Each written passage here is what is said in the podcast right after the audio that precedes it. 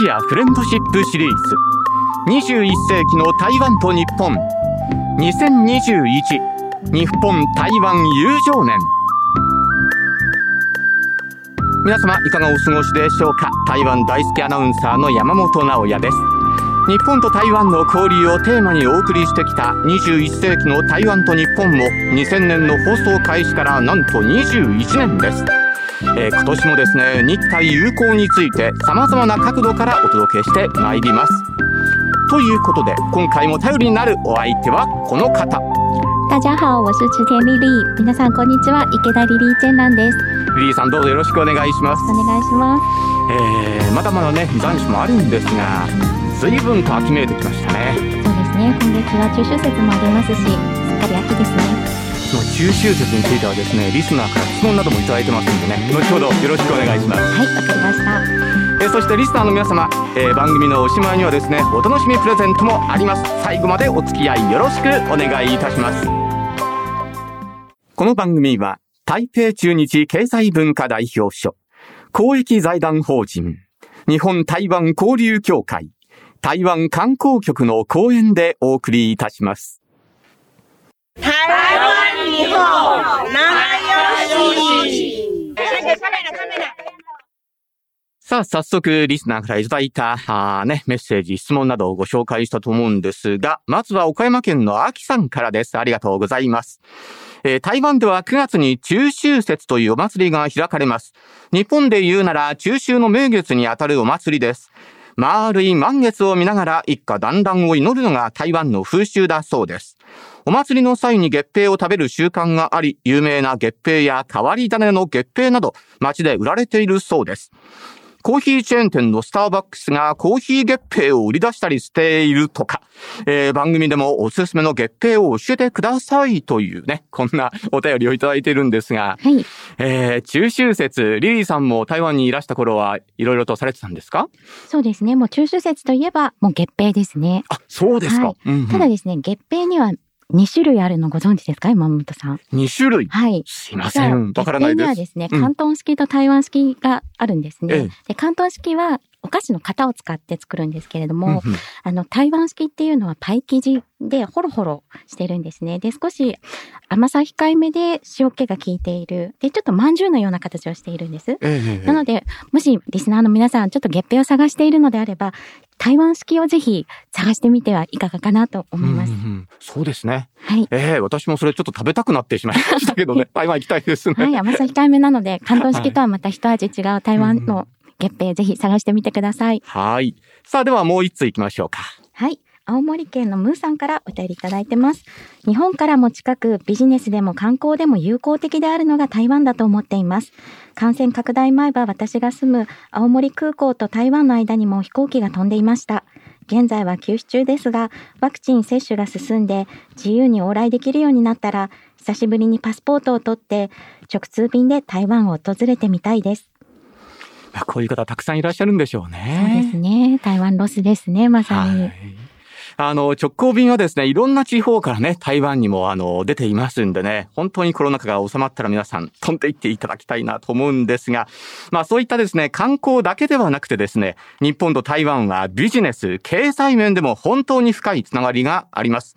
というわけで、今回は日本と台湾の経済の交流についてお届けしたいと思います。えーそれではお客様をご紹介しましょう。ジェトロ、アジア経済研究所地域研究センターセンター長の川上桃子さんです。川上さん、今日はどうぞよろしくお願いしますよ。ろしくお願いします。お願いします。早速なんですが、まず川上さんとですね、台湾との関わりっていうのはどういうところから始まってるんでしょうか？はい。あの、私もかれこれ30年近く台湾の、まあ、特に経済を研究してるんですが、えっと、その間、まあ、仕事の関係で2回ほど、合わせて3年間台湾に住む機会がありました。えー、二度ほど住んでいてどうですか？台湾での暮らしというのは。ああ、やっぱり本当に楽しかったですね。うんで、最初に住んだのが90年代半ば、それから2回目が2012年からだったので、うんやっぱりその間にすごく変わったなっていうふうに思いましえたー。どういったところが変わりました？あの、一番変わったのはやっぱり台北に住んでたので、うん交通が便利になった。はい。で、それによってこう街が、なんて言うんでしょうね。やっぱりすごくまあ、綺麗になって、まあ安全にもなりましたし、うんあの、本当に非常にこう住みやすいところになった。やっぱり J 運ができた。あの、っていう交通の変化は大きかったかなっていうふうに思いましたね。えーはい。まあそういった部分も大きいとは思うんですが、はい。どういうところにこう台湾に惹かれたんでしょうね？はい。あの、最初はもう本当に偶然仕事で、あの、台湾との付き合いが始まったんですが、ただやっぱりこう、どんどん友達ができていく友達が増えていくっていうのが、私にとっても台湾をずっと続けて研究してくる、あの、すごく大きな理由になりましたね。えーとにかくあの台湾の方々本当にフレンドリーでいらっしゃいますそよね。うですね。本当にそれは感じます。あの、日本人に対してだけっていうんではなくて、うん本当にいろんな、その、外から来た人たちに対してオープンだなっていつも感じてますね。そんな方々といろんなところを回られたんですか、はい。あの、やっぱり住んでた時には友達と結構あちこち行きましたう。んどういったところが思い出に残ってますか？えっとですね、今一番気に入ったところって、好きなところっていう、で、懐かしく思い出すのが、六甲っていう台北の中部の町ですね。うんあの、まあ、古いお廟とかもあって、路地が、なんて、やっぱりすごく雰囲気があって台湾らしい、あの、素敵な街だなって思いました。えーリリーさんも行かれたことあります？そうですね。もう本当東京で言えば江戸のように、こう、古い街並みが残ってるところですよね。うんはい。ええまあ小京都みたいな感じですか？そうですね。やっぱり古くからの都ですし、うんあとは、あの、新幹線ができてからやっぱり行きやすくなった。ええあの、台北からも割と気軽に行けるようになったので、うんなんか、本当ぜひ行っていただきたいなってということは、これれからますます日本の方もね、訪れる機会が増えるかもしれないですね。そうですね。やっぱり行きやすくなったっていうのは大きな魅力かなと思います。うんどうですか？その台湾にいらっしゃって、やっぱりその日本の方々もですね、どんどん増えてきてるとは思うんですが、はいその日本企業自体もですね、はい。あの、かなりその台湾に進出しているように思うんですけれども、はいそのあたりはいかがでしょうか、あはい、そうなんです。あの、まあ、日本と台湾のつながりというと、こう、割と一気にこう、歴史を遡って、例えば日本植民地統治期の話になったり、あるいは逆に最近のアニメとか映画とかドラマっていったポップカルチャーのつながりの話が、まあ、やっぱり多く語られるように思うんですけど、ええ経済を通じたつながりって本当に何十年ってこうずーっと蓄積があるんですね。で、あの、私台湾で割と中小企業、台中とか高尾台南とかの中小町工場をあの訪れる機会があったんですけど、そういったところでお話ししていると、あの、年配の方々がですね、突然伊藤さんがとか村田さんがってこう日本の友人の名前を出されるんですよ。えーで、あの、まあ、話聞いてみると、工場のお客さんだったとか、あの、会社で使ってた機械の、あの、営業マンだったとか、あの、まあ、そういったすごい懐かしい思い出、喧嘩もしたけど、やっぱり懐かしいみたいな話をよくしてくださって、うん。やっぱりあの、その経済を通じたつながりっていうのは非常に日本と台湾の、あの、まあ、大きなつながりなんだなっていうのはええ感じましたね。随分長い間そういう関係を築いてきたんですね。はい、そうです。あの、それは本当に歴史が古いと思いますね。うんで、まあ昔はやっぱり製造業で日本企業があの台湾に進出するっていうのが多かったんですけど、あの最近はまあ日本の有名なアパレルとか飲食業のチェーンもいっぱい出てますし、あと居酒屋チェーンとかラーメン屋さんとかもたくさん出てますよね。うんあの、すごく台湾に行くあの日本企業の顔ぶれも変わって、まあ多様になったなっていうふうに感じています。うん最近はどういうふうなことになってるんですか？そんな顔ぶれというのは。あ、顔ぶれはですね、うんまあ、やっぱりあの、前は機械とか電気産業とかが多かったのが、やっぱりもっと生活に密着した、あの、まあ、それこそラーメン屋さんとかもそうですけれどね、そういうレストランとか、お店系の、あの、日本からの進出が増えたなと思います。まええ。あ、コロナ禍でね、皆さうん。ん、あの、とても苦労されてるかなとは思いますけれど。えー私の肌感覚なんですけど、東日本大震災以降、すごく先ほど先生おっしゃったように、街中を歩いてるだけで、すごくこう、日系のそういったお店が増えたなっていうふうに感じました。で、なので、先生にちょっとお伺いしたいんですけど、まあ、その日本と台湾のその貿易っていうのは今どういう感じなんでしょうか？はい。あの、貿易面でのつながりっていうのも深いんですよね。輸出で見ると台湾は日本にとって第4位の輸出先なんです。えっ、ー、と、中国、アメリカで韓国に次いて4位が台湾なんですね。輸入で見ても同じく、まあ第4位っていうことで、まあ中国とアメリカがやっぱりとてもこう重要な相手先なわけですけど、でもそれに続いて、まあ韓国と台湾ってやっぱりあのとても重要なわけです。で、どんなものをあの取引しているかということなんですけど、輸出も輸入も半導体がとても多いんですよ。まあ、特に日本の台湾からの輸入の4割があの半導体なんですね。なのであの台湾の半導体産業ってとても強くって、あの、まあ、この半導体の取引を通じて日本と台湾、まあ、とっても活発な貿易を行っているっていうことが、あの、わかりますね。えー、ところで台湾ではですね、コロナ禍の中でも経済が随分と好調なようですね。そうなんです。あの、まあ、これはちょっと驚くほどだと思うんです。うん、で、あの、まあ、この好調ぶりって今、あの、半導体が貿易、日本との貿易でもとても多いっていう話をしましたけど、やっぱりこの好調さっていうのも半導体産業と関係してるんですね。まあ、まず経済成長率って言いますと、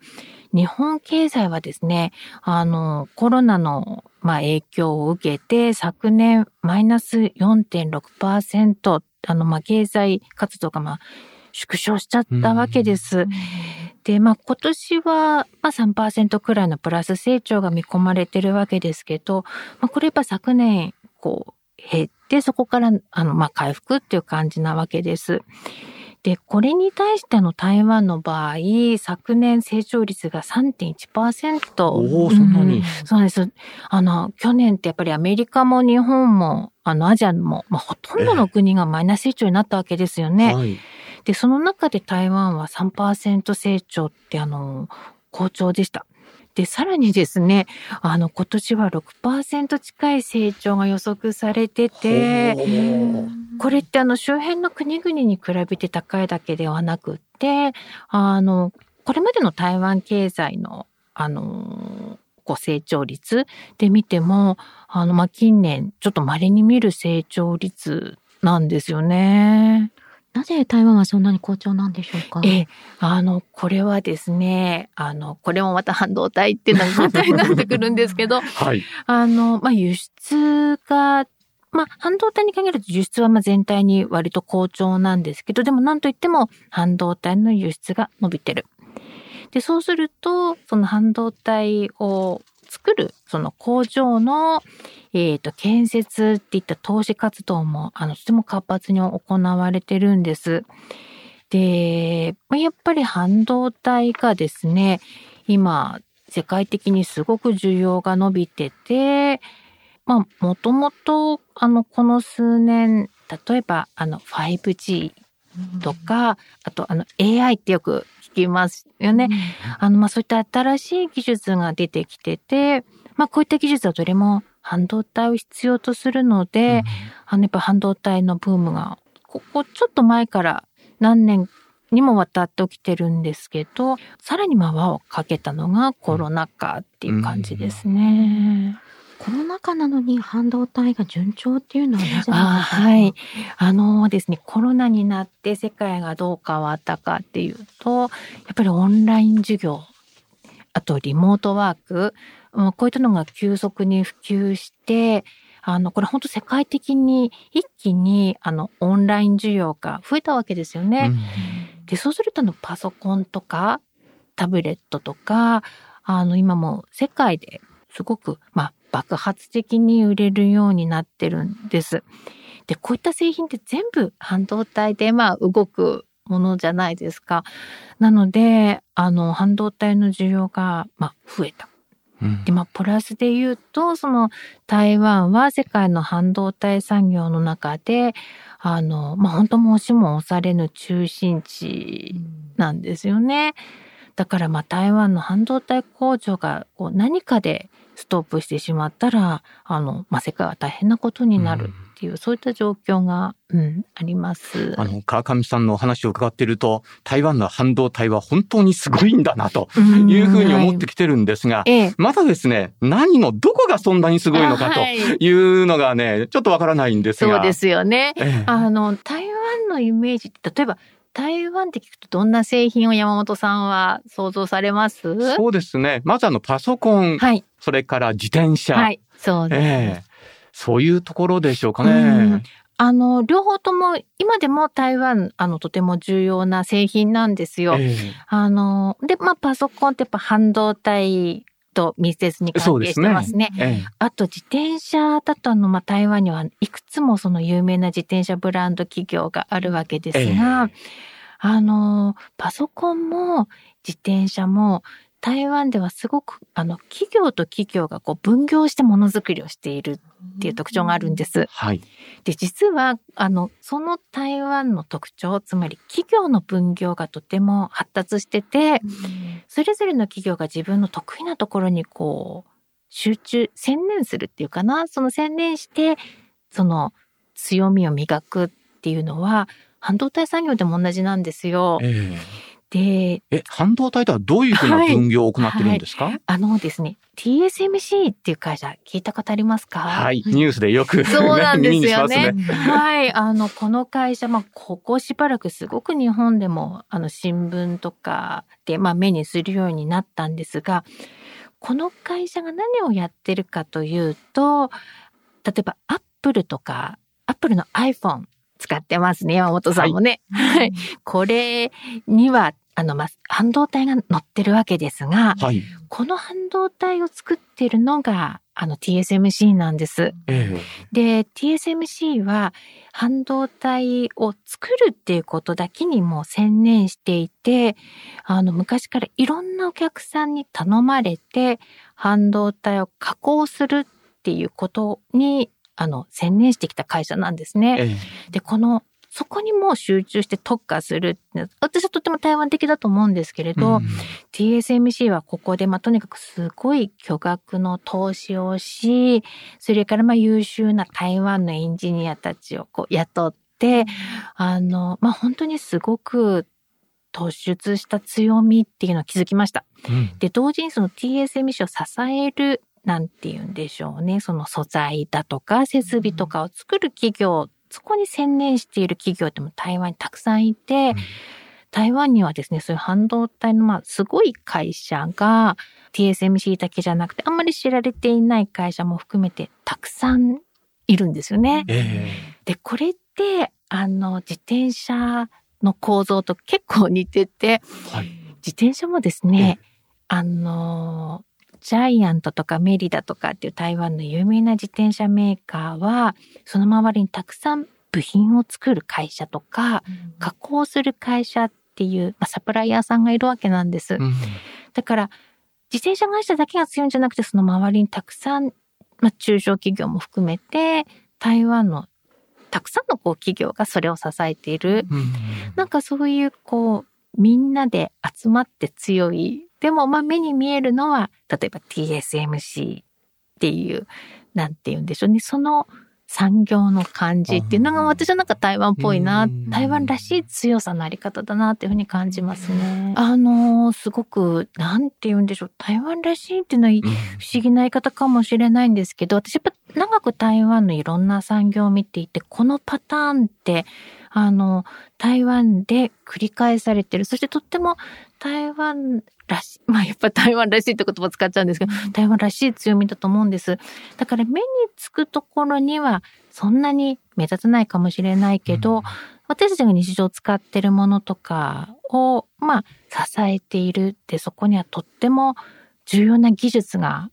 台湾企業はこう磨いてきた技術がその中にある。っっていう、そんなところがありますね。ですから今はもう台湾の半導体なしには考えられないという時代なんですね。うんですからあの、アメリカや中国がはいそれを狙ってますよね。そうなんです。あの、まあ、みんな、あの、うちに来て投資をしてほしいっていうのもありますし、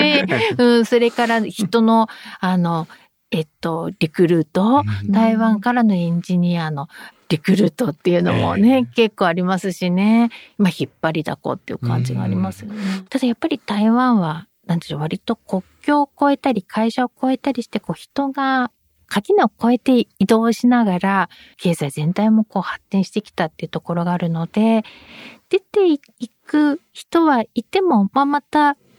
人が育ってくるっていあう、ー。なんか、そういう強さっていうか、それはうんあるように感じますね。それは強みですね。うん。本当にね。はい。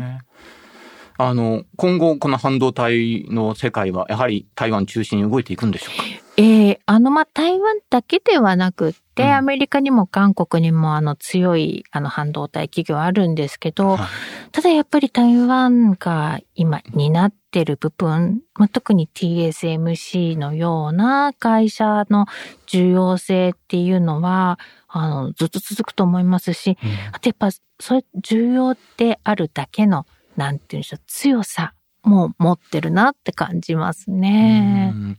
今のお話を伺っていると、今後ね、えーこれからの台湾にですね、かなりその、心配よりもなんか楽しみというか、ええ。そちらの方がなんか大きくあるような感じがしますね。まあ本当半導体についてはそうだと思います。あの、まあ半導体以外にも多はい。分いろんな目が、あの出てくるんだろうなと思うんですけど、やっぱ経済っていう面から見て、あの台湾は、なんでしょう、本当30年研究してても、新しくどんどん材料が出てくるなっていうのは感じるところですね。その面を一つ教えていただくあと、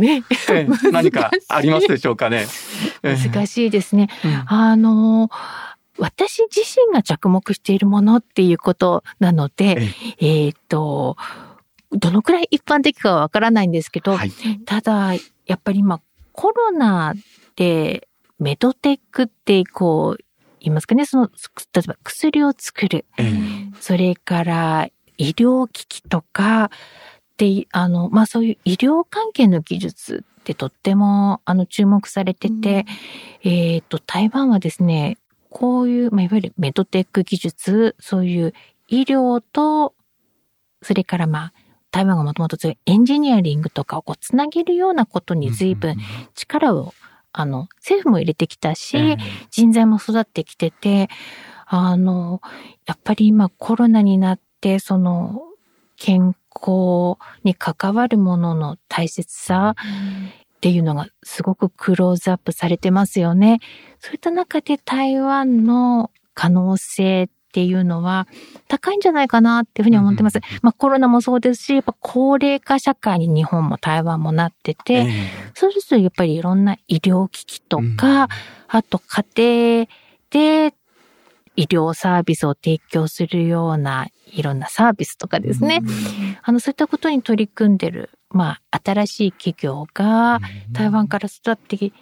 くるんじゃないかなっていうふうに見てますね。川上さん、えー今台湾ロスでね、えーあの、リスナーの皆様は結構あの、台湾を恋しがってる方いらっしゃると思うんですが、そういった方々に何かメッセージがありましたらお願いします。そうですね。あの、まあ、メッセージというよりは、まあ、今日の話を振り返ってみたいな感じになりますけど、あの、まあ、台湾と日本の関係っていうと、やっぱり文化交流とか、あとやっぱ観光を通じた行き来っていうところが、あの、注目されますよね。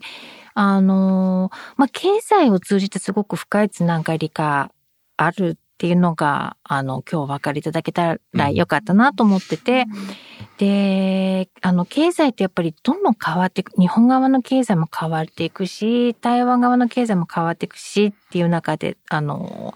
変化がまあ非常に激しいわけですけれど、やっ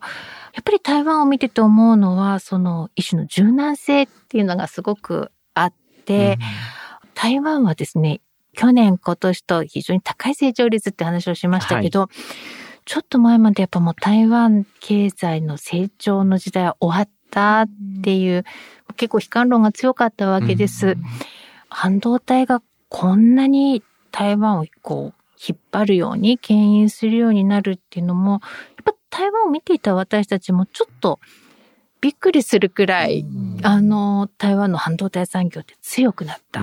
世界的にも注目されるようになった。なんかそういう、あの、見ていた人の想像をこう上回るところに、なんか台湾の、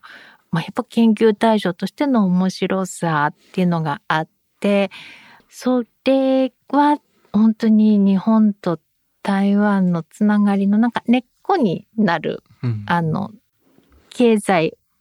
を通じたつながりできっと根っこになるものなんじゃないかなっていうふうに、あの、思っています。はい。えー、今日はいろいろと貴重なお話を ありがとうございました。ありがとうございました。ありがとうございました。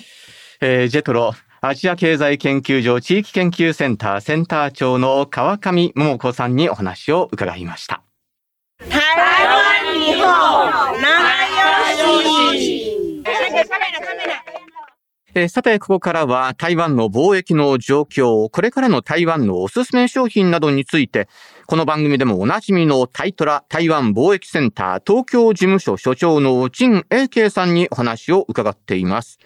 えー、台湾貿易センターでは台湾の優れた商品、台湾エクセレンスをですね、えー、日本へも紹介しています。えー、その台湾エクセレンスのムック本、えー、後ほど番組の終わりでプレゼントのお知らせさせていただきますので、そのあたりもちょっと楽しみに待っててください。では、陳所長のお話です。台湾エクセレンスですね。これは台湾の経済省、えー、台湾の企業に対して皆さん一緒にね、自社ブランドは展開しましょ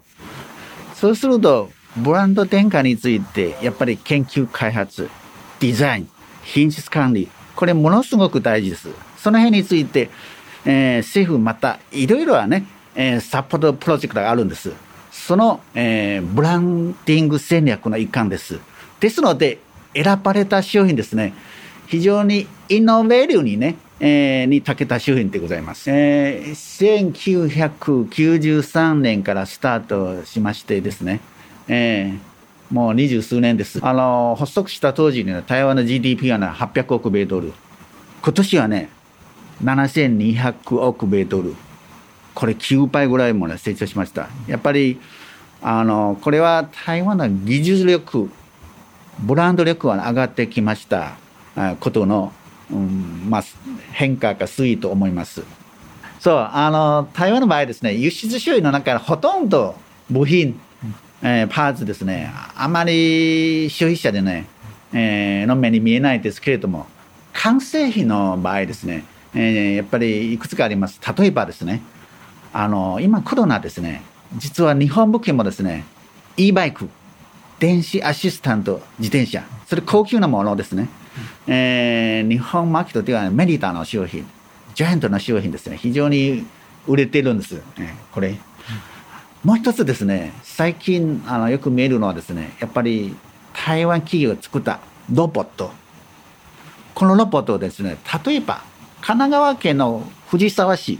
市役所の中ですね、使われてるのはね、あのロボットですね。それはサービスロボット。えー、受付の代わりにね、お客さんに対していろいろ説明できるのにこのようなですねあの企業向けあるいは個人向けのロボットについてですね、えー、台湾もですね面白くてですね、えー、いろいろ開発してき、えー、てるんです。食についてですねまず今年ですねあの台湾パイナップルまあ大ブームでしたんですね。これは日本の国民にね大変感謝しております。なんと830%の成長です。えー、あの金額ベースが数量ベースとも非常にね大きく成長しました。で実はね、えー、最近ちょうど台湾の、ね、中秋の節句。で中秋の節句はね月餅を食べます。分担柚子の分担は食べます。で分担は、ね、今シーズンです。で今年ねおそらくはね去年よりずっと成長してくると思います。で台湾のね分担はね、えー、やっぱり美味しいです。みずみずしくてですね、えー、甘みがあってですね、美味しいです。これ、あの、機会があったら、ぜひね、一度ね、試していただきたいです。で、次はね、カステラ。今も人気があります。台湾のカステラも美味しい。で、次、私はね、期待しているのは、実はですね、素食料理、台湾では素食料理だな、えー、あの、大豆で作った料理。で、今も若干流行っているのは植物肉。あ、植物肉ですね。え、これはね、台湾に非常に普及しているんです。で、これから東京でもですね、えー、ベジタリアンだけじゃなくて、一般市民もね、食べれるような環境になったら嬉しいです。いや、あの、日本と台湾ですね、えー、両方とも、あの、製造業発展している。で、製造についてですね、本当は国境がない。えー、これからいくつか入ってくる分野ですね、あの、日本と台湾にもっと手を携わって一緒に発展できる分野だと思います。最も大事な分野ですね、半導体です。で、えー、今、えー、日本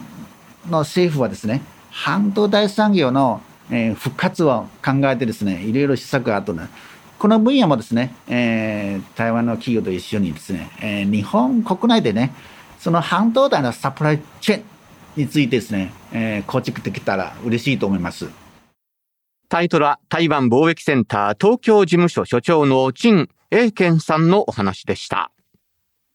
さあ、続いては、台湾ロスをですね、皆様どうぞこのコーナーで癒していただきたいと思います。えー、今回はですね、大阪近鉄アベノハルカスにこの春にオープンした台湾のライフスタイルショップ、新農生活をご紹介いたします。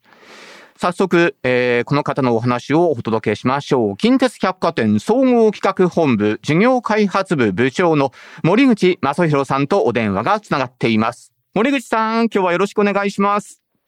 森口です。どうぞよろしくお願いいたします。早速なんですが、まずですね、この新農生活のプロジェクト、どういったところから生まれたんでしょうか？えー、あの弊社近鉄百貨店はですね、えー、インバウンドの誘致であったり、えー、越境 EC 事業であったりといったところで、えー、アジア諸国といろいろ取り組みを進めておったんですけれども、えーまあ、弊社があの交易から集客をしていくために、えー、新しいライフスタイル、もしくは海外文化といったものを提案したいというような思いがありまして、特にアジア諸国の中でも、タピオカなんかでブームになっている台湾に着目いたしまして、現地の人気ブランドである新農生活の店舗を出店しようというような運びになったというような次第でございます。まあ、新農生活と同じようなタイプのお店も他にもあったかと思うんですが、新農生活を選ばれたポイントというのはあったんでしょうか？えー、そうですね、やっぱりあの台湾の中でも、えー、非常に洗練されたデザインのショップというところに、まあ、なんかあのノスタルジックな、えー、というか、まあ、懐かしいレトロ感のある雰囲気があるというようなところで、えー、日本人の方にも受け入れやすいんじゃないかなというところがございまして、選定をさせていただきました。あの具体的にお店はどういうふうな特色を持ってるんでしょうか？えー、そうですね、やはりあのこれまでまあ日本に輸入されたことがない商品がたくさん、えー、取り扱っているというところで、これまでもその台湾の商品っていうのは、まあ、いろんなお店で、えー、扱いはあったかと思うんですけれども、えーまあ、台湾に、えー、実際販売していて、まあ、人気の商品っていうのをたくさん、まあ、導入しているというところであったり、特にまあ調味料に関して80種類以上のアイテムを取り扱っておりまして、えー、まあこれであの現地の味を再現することができるというようなところで、えー、在日の方なんかにもよくお越しいただいております。調味料だけで80種類もあるんですか？そうですね。まあまあ、向こうでよく使われるガチョウオイルであったり、えー、マーラー油であったり、えー、ホタテジャンといったようなところがですね、えーまあ、非常に人気でございまして、あのー、まあ、いろんなお客様からまあご好評いただいておるというところでございます。やっぱり台湾っていうことで、ちょっとピリ辛みたいなイメージが多いんですけれども、意外とまあまろやかなものが多かったり、中にはあの本当に激辛みたいなのもあるんですけれども、割とまあ食べやすくなっているなと、日本人の口に合うなというような、えー、感じはいたします。はい。その他、おすすめのものというのはありますでしょうか？えー、台湾のですね、まあ、新鮮なフルーツを使ったジャムなんかが非常におすすめでして、あのジャムについては、台湾の作物をまあ利用したマンゴーであったり、パイナップルであったり、さまざ、まなものが、えー、ジャムとなっておるんですけれども、まあ、変わったところでいうと、スターフルーツであったり、グアバであったりっていうような、まあ、日本ではあまりお見かけできないような、えー、果物を使ったようなジャムの方も取り揃えてございます。はい、えー、そちらのね、えー、新農生活にお邪魔すれば、台湾の雰囲気がまたね、楽しめると思うんですけれども、あの、はい、台湾ロスの方々にですね、ぜひメッセージをお願いしたいんですが、お願いします。えーと、新農生活ではですね、えー、今後もあの現地で人気の高い商品であったり、えー、メニューなんかも、えー、取り入れて、えー、日本にいながらでも、えー、台湾を感じられるような、えー、感じで、えー、内容を充実させていきたいと思っておりますので、えー、今なかなかあの現地に行くこと難しいですけれども、えー、こちらをお越しいたことによりまして、少しでも台湾旅行の雰囲気を味わっていただけたらと思っております。またあの、これまで台湾についてあまりご存知でなかった方も、えー、たくさん珍しい食材やメニューをご用意しておりますので、ぜひ一度お越しいただいて、えー、台湾の文化に触れていただければと思います。はい。えー、今日はお忙しいところどうもありがとうございました。あありがとうございます。近鉄百貨店総合企画本部事業開発部部長の森口正弘さんにお話を伺いました。えー、リリーさんはこの新農生活、はい、その台湾の本家の方に行かれたことがあるんですってね。そうですね。台湾で、まあ、コロナ前によく出張で行ってたんですけれども、はい、その日本の、まあ、家族や友人の、あの、こう、お土産を探しに行くのに、新農生活すごく、あの、使い勝手が良かったので、えー、よく行ってましたね。はい。あの、お店の雰囲気なんかはどうでしたか？そうですね。あの、やっぱり、こう、日本でもそうだと思うんですけど、その新農生活て、すごくその、物を売ってるだけではなくて、こと発信が強いなっていう、要は物語をやっぱりこう、売っているなっていうのがすごく伝わりますね。なので、台湾の生活雑貨を買っているっていうだけではなくて、その背景をちゃんとこう、うまくプレゼンをしている。で、その物語っていうのがすごく日本人にも馴染みが高いっていうことで、まあ、そういうこう、物語発信型のそういった価値観を日本の人たちもすごく共感できる、親和性の高い、まあ、そういったあの新農生活のブランドが日本に進出してるっていうのは、まあ、すごく喜ばしいことだなっていうふうに私も。いや、まさに台湾ロスの方にはうってつけの場所になりますね。そうなんですよ。本当そうなんです。あの、本当こう、他の ASEAN 諸国とかにはないぐらい、その台湾でヒットしてるものはなぜ日本でヒットするのかって私もちょっと考えると、うん、やっぱりその物語っていうところの部分ですごく表現こそは違うけれども、その根幹の部分でやっぱりお互い分かり合えるものがすごくあるっていうことは、やっぱり新農生活の生活用品の中でも、食品の中でも、そのバックグラウンドっていうのがちゃんと伝わるっていうのは魅力的ですよね。そうですね。えー、皆さんも機会がありましたら、ぜひ、えー、大阪近鉄アベノハルカスにオープンした新農生活に足を運んでみてください。さあ、それでは番組にいただいたお便りを少しね、ご紹介しましょう。リーさんお願いします。はい。大分県ゆずジャムさんよりお手紙いただきました。最近近所に台湾出身の女性と日本人の男性と結婚されたご夫婦が引っ越してきて仲良くなったので、台湾の話をいろいろと教えてもらっています。いつも放送を聞いていて、新日の方が本当に多いなと感じています。もっともっと仲良しになりますように。はい。本当ですね。もっともっと仲良くね、なっていきたいですよね。はい。それから福岡県のミッチーあずきさんからいただきました。8月の放送は台湾の歴史を学べてよかったです。台湾のことをもっと知りたいと思いました。あと、臭豆腐はまだ食べたことがないので、半分臭いのでいいので、台湾の、えー、渋谷のあの台湾料理のお店にいつか行きたいですと。それほど臭くないというね、あの、臭豆腐なんですよね。えー、揚げたのと煮たのがあるのでね、両方ぜひ試してほしいですね。そうですね。はい。さあ、一日も早くですね、思い立ったらすぐ台湾へ行ける日が来るように願いながら、今はですね、台湾観光情報をチェックしていただければと思います。台湾観光局のサイト、いろいろ遊び台湾通信では、食やイベント、美しい自然風景など嬉しい情報が満載です。えー、ぜひ検索登録してみてください。さあ、そしてお楽しみ、リスナープレゼントのお知らせです。えー、今回はですね、まず、新農生活より大阪近鉄百貨店オリジナルトートバッグを3名様。それから台湾貿易センターより台湾最先端の商品やサービスがわかるムック本。すごいぞ台湾台湾の SDGs が見えてくるを8名様。えそして、リリーさんからもあるんですね。えー、台湾お月見福袋を2名の方にプレゼントいたします。ご応募は、はがきに、住所、氏名、電話番号と、必ず番組へのご感想、ご希望商品名をお書きの上、郵便番号105-8565ラジオ日経21世紀の台湾と日本ありまでお送りください。また番組ホームページからもご応募いただけます。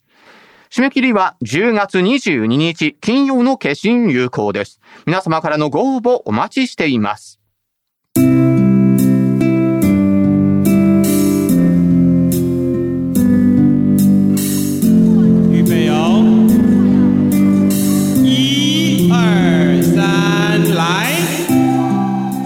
あっという間の45分なんですが、リリーさん、今日はいかがでしたか？そうですね。川上先生のお話そして新農生活のお話を聞いてやっぱりどちらもこうコロナ禍でこうぱり産業がこう順調であったりとか日本に進出しているっていうのを聞くとやっぱりこう逆行を柔軟かつこう粘り強く乗り越えるそんな台湾の底力をちょっと感じた回だなって思いました。えーいや、なんかたくましさも感じましたですけれそどもね。うですね。で励まされますよあねー。そうですね。それが大きいかもしれないですね。はい、でまあまあ、コロナでねちょっとやっぱり少し落ち込むことや暗くなることもあると思うんですけれども、ええぜひみんなで明るく乗り越えていければと思います。あはい。リリーさん、今回もどうもありがとうございましりがとうござた。いました。